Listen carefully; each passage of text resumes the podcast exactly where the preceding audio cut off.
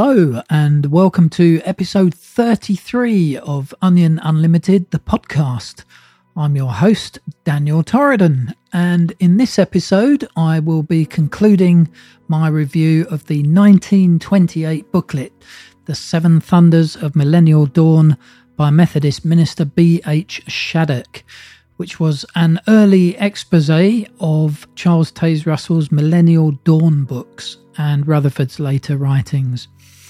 In earlier episodes of this podcast, we looked at how Russell had predicted certain amazing things for certain dates, and when those events failed to transpire, the dates in the Watchtower publications, and in one case, even the length of a chamber in the Great Pyramid of Giza, were simply reset like a slow running clock to fit the story after the fact. Of all the prophecies that Russell and Rutherford ever made, not one single prophecy ever came true. That's really quite some failure rate by any standard. Yet, even today, some Jehovah's Witnesses believe that Russell predicted the First World War. Well, he didn't. This was exposed by Shattuck way back in 1928 on page 16 of his booklet. Shattuck wrote, Did Mr. Russell's books tell the date of the World War. They did after it began. Three years after the war began, I first heard that Mr. Russell had foretold the exact date of the outbreak of the war. When I denied this, they gave me studies in the scriptures, and there it was, plain enough to astound the unwary. But when I compared these books with the earlier edition called Millennial Dawn, the hoax was apparent. In Millennial Dawn, there were very positive statements that all trouble would be over before 1914. So, again, this was one of the many instances where the Watchtower publications were edited to hide the failed predictions and effectively to rewrite history a common thing that cults do, and what Jehovah's Witnesses still does even in modern times. But it wasn't just failed date prophecies that Shattuck exposed, he also drew attention to what he called farcical expositions. On page 13 of The Seven Thunders, he wrote, Not only have their time periods utterly failed of fulfillment so that the calendar testifies against them, but the expositions of Scripture are so trifling that one wonders how normal minds could be enamoured of such doctrines. I offer some sample expositions found in Volume 7. The evil servant of Matthew 24, verse 48, is said to have been a Mr. Barbour of Rochester, New York. The key to the bottomless pit is said to mean the key to nothing and nowhere and John Wesley was given this key.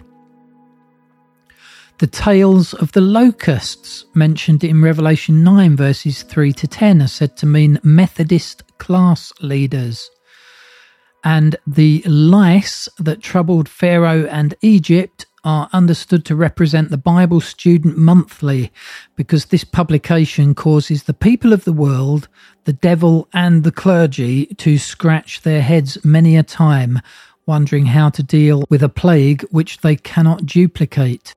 Now, those applications may seem laughable to us now, especially the idea of the devil scratching his head when reading his copy of the Bible Student Monthly.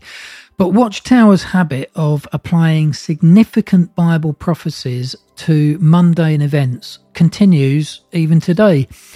For example, the 1335 days prophecy of Daniel chapter 12, verse 12, is currently applied to the time period between a convention at Cedar Point, Ohio on September 3rd, 1922, and a London convention held in May 1926 when a resolution entitled A Testimony to the Rulers of the World was adopted by Jehovah's Witnesses. As if that had any biblical significance whatsoever. Then there is the 2300 days prophecy of Daniel 8, verse 14. The book Pay Attention to Daniel's Prophecy, pages 177 to 179, explains For the holy place to be brought or restored to what it should be, the 2300 days must have begun when it previously was in the right condition from God's standpoint. At the earliest, this was on June the 1st, 1938, when the Watchtower published part one of the article Organisation. Part two appeared in the issue of June 15th, 1938. Counting 2,300 days, six years, four months, and 20 days on the Hebrew calendar from June 1st or 15th, 1938, brings us to October 8th or 22nd, 1944. On the first day of a special assembly held at Pittsburgh, Pennsylvania, USA on September 30 and October 1st, 1944, the Watchtower Society's president spoke on the subject, The Theocratic Alignment Today. At the annual corporate meeting on October the 2nd, the Society's charter was amended in an effort to bring it as close to a theocratic arrangement as the law would allow. With the publication of clarified biblical requirements, theocratic organisation was soon more fully installed in the congregations of Jehovah's Witnesses. In fact, the Watchtower of October 15th, 1944, contained an article entitled Organised for Final Work it and other service oriented articles of the same period indicated that the 2,300 days had ended and that the holy place was again in its right condition. I'm not going to lie, just reading that made my eyes glaze over. From the perspective of someone who is no longer a Jehovah's Witness, I can now see how ridiculous that explanation is to say that a Bible prophecy has anything to do with a two part article published in the Watchtower, one part on June the 1st and the other on June the 15th, and then to count 2,300 days from either date to arrive at either October the 8th or the 22nd, and then to completely ignore both of those dates and focus in on a totally different date, September the 30th, the first day of a convention, or was it October the 1st when Rutherford gave his talk, or maybe October the 15th when another article about organisation was published in the Watchtower? I mean, seriously? But when you're a witness and subjected to this kind of constant indoctrination at meetings and in the publications, this kind of nonsense just washes over you and you accept it as the truth, especially if it sounds deep and you can't come up with any better explanation yourself. But nothing comes close to being as crazy as the interpretation highlighted by Shattuck on page 14 of the Seven Thunders. This one relates to the establishment of the kingdom in Palestine, which the Bible students predicted for 1925. The scripture used to prove this is Genesis 15, verse 9, where Jehovah told Abraham to take a three year old heifer, a three year old female goat, a three year old ram, a turtle dove, and a young pigeon. Now, the cow the she goat and ram were, as stated in the verses, each three years old. So nine years in total. But then somehow Watchtower concludes that the combined ages of the turtle dove and pigeon are two years old. Added to the nine years brings you to a grand total of 11 years, which in the Hebrew lunar calendar amounts to 3,960 days.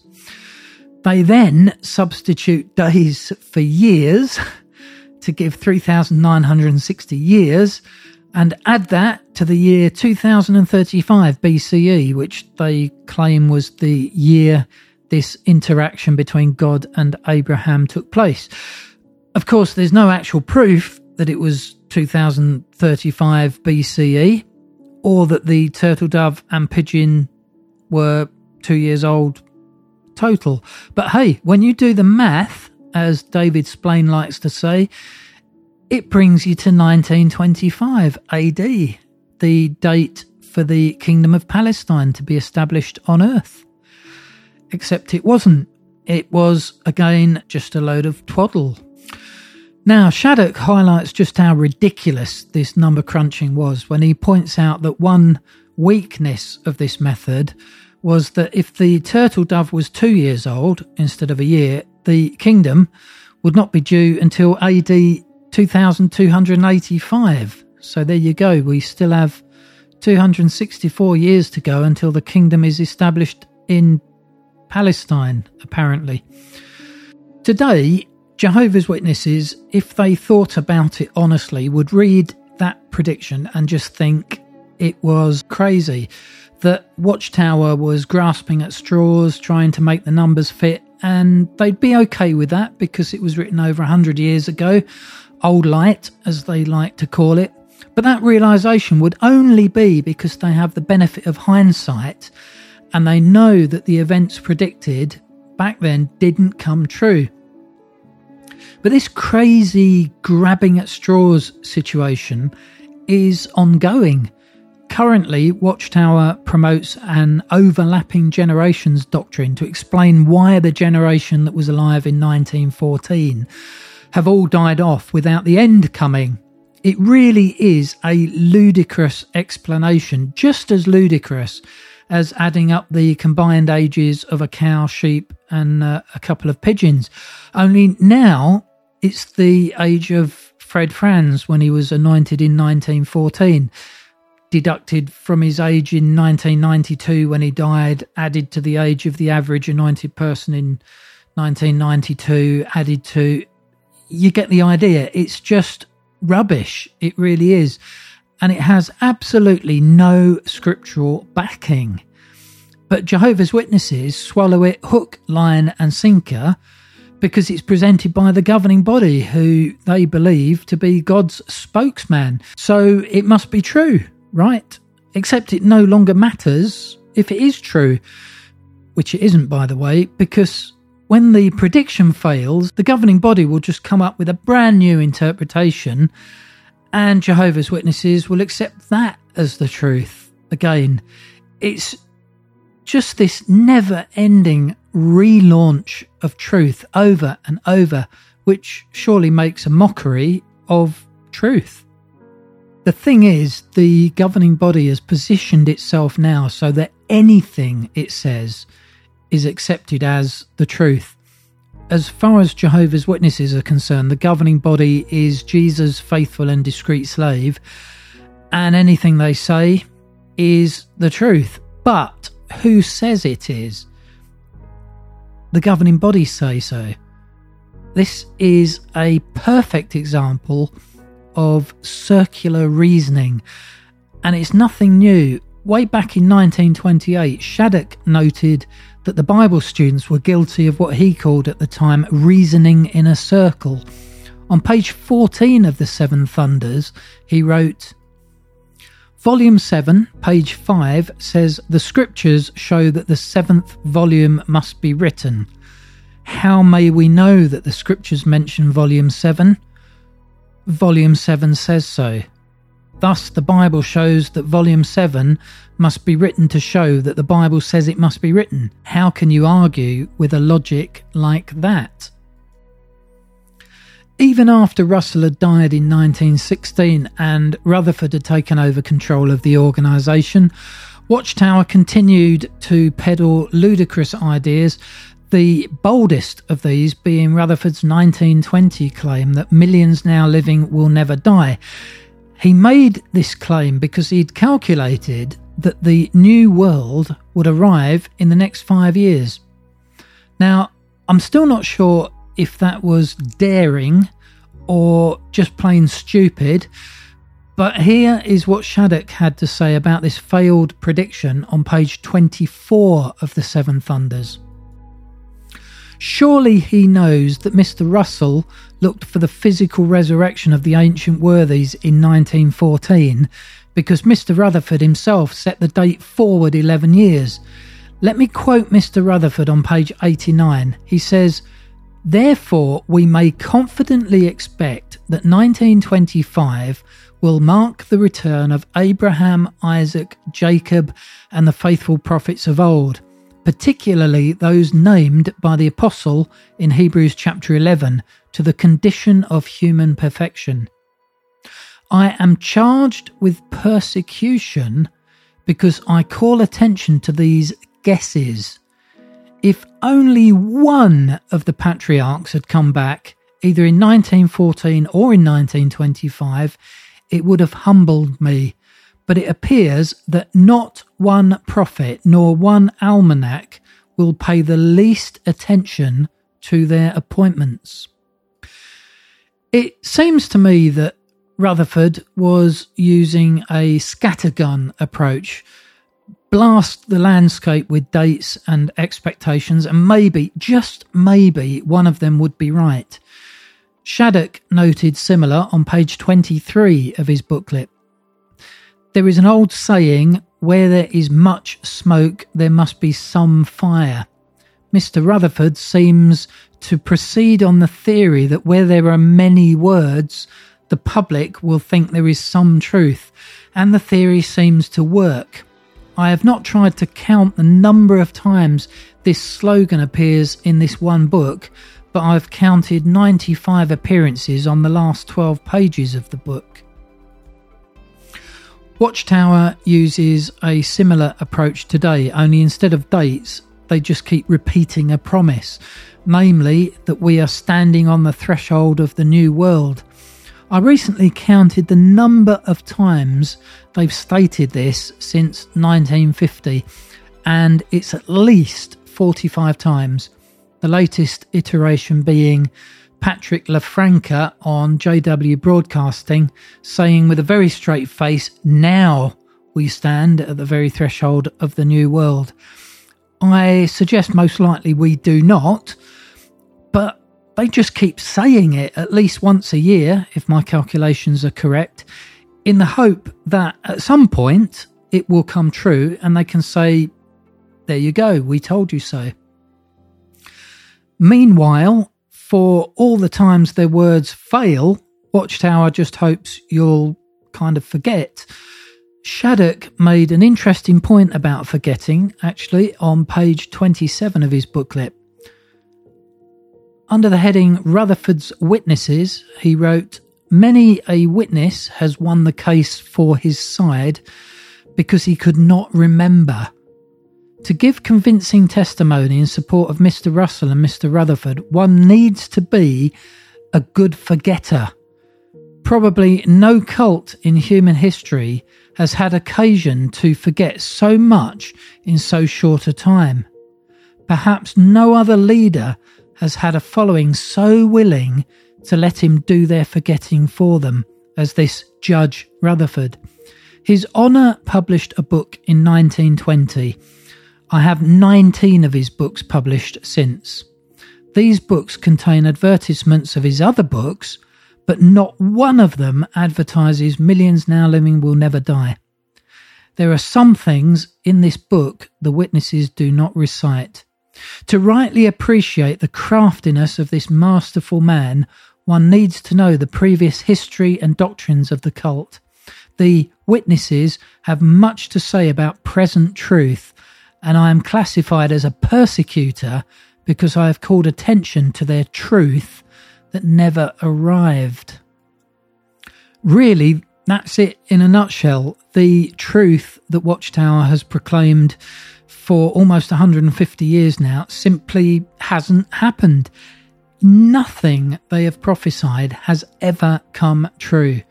It's just a long list of promises and dates and wishful thinking with absolutely no reason to believe that the Bible, even if it is from God, is referring to this specific time in human history.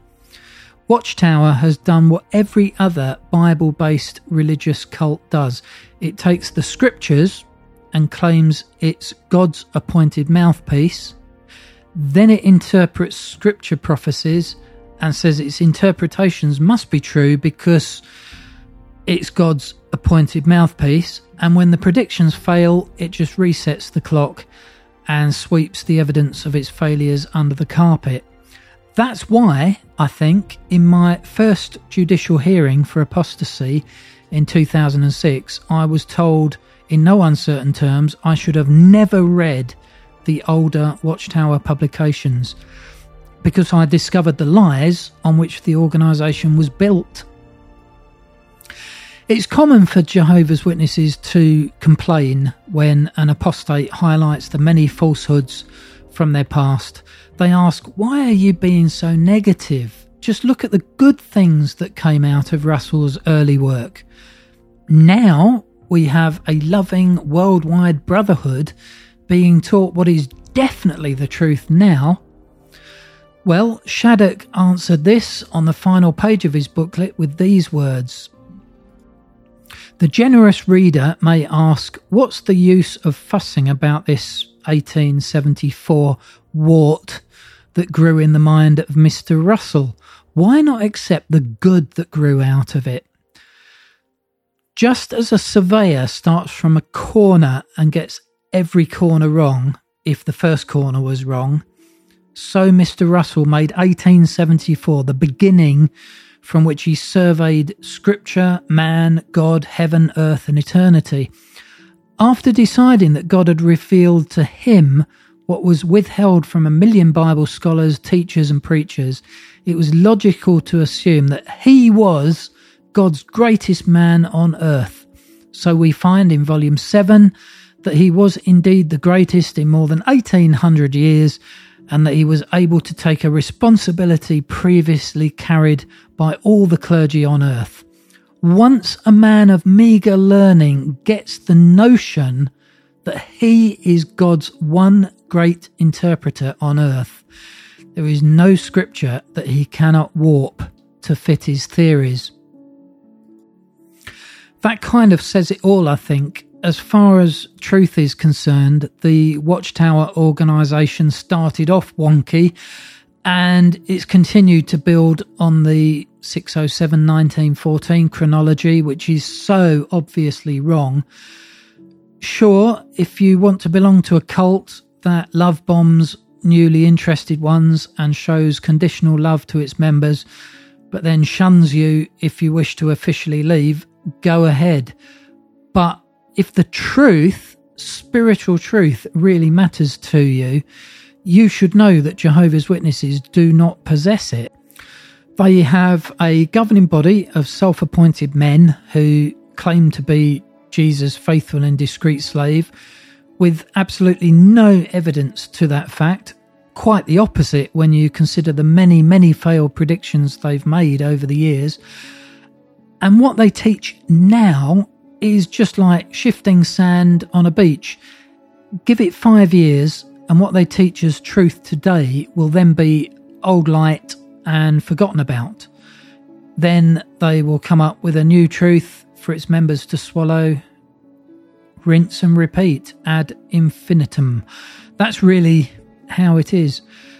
Shattuck ends his book with an apt illustration that applies as much to Jehovah's Witnesses today as it did to the Bible students in 1928. They have some plausible doctrines that they feed to beginners and reserve the camel swallowing until they have the beginner's gullet stretched. Every crafty propagandist starts with something easy to believe, knowing that when he has a mind on the skids, the rest is comparatively easy. There is no decoy duck like a live duck with his wings clipped, and there is no teaching more seductive than a truth geared up with error. Just remember that the next time a Jehovah's Witness calls at your door or sends you a letter promising you a better world, it sounds great, but it's a decoy duck designed to reel you in then once captured, you will be fed year in, year out on cult propaganda and spiritual falsehoods until in the end you no longer know what real truth is. I think Shattuck did a masterful job of highlighting Watchtower's failed predictions, its false prophecies, really, its lame attempts at applying significant Bible prophecies to what were just mundane events and to itself and its circular reasoning. And you know what? Nothing has changed. Jehovah's Witnesses today are no different, really, except more people are involved.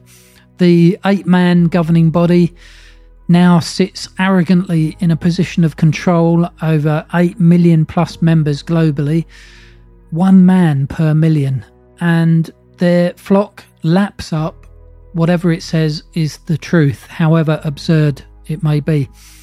Their minds are being numbed to anything truly spiritual as they are fed on sweet tales of paradise and pandas and constant promises that it's coming anytime soon. In the meantime, they're continually asked to donate their time and money to an organisation that seems to have no plans of going out of business anytime soon. It is quite simply a business model and it works. It is, as Shattuck correctly identified 93 years ago, a cult, one to be avoided. You can download a copy of the Seven Thunders of Millennial Dawn from the Onion Unlimited website. Meanwhile, that's all from me for now. Thank you for listening in. I hope you can join me again soon.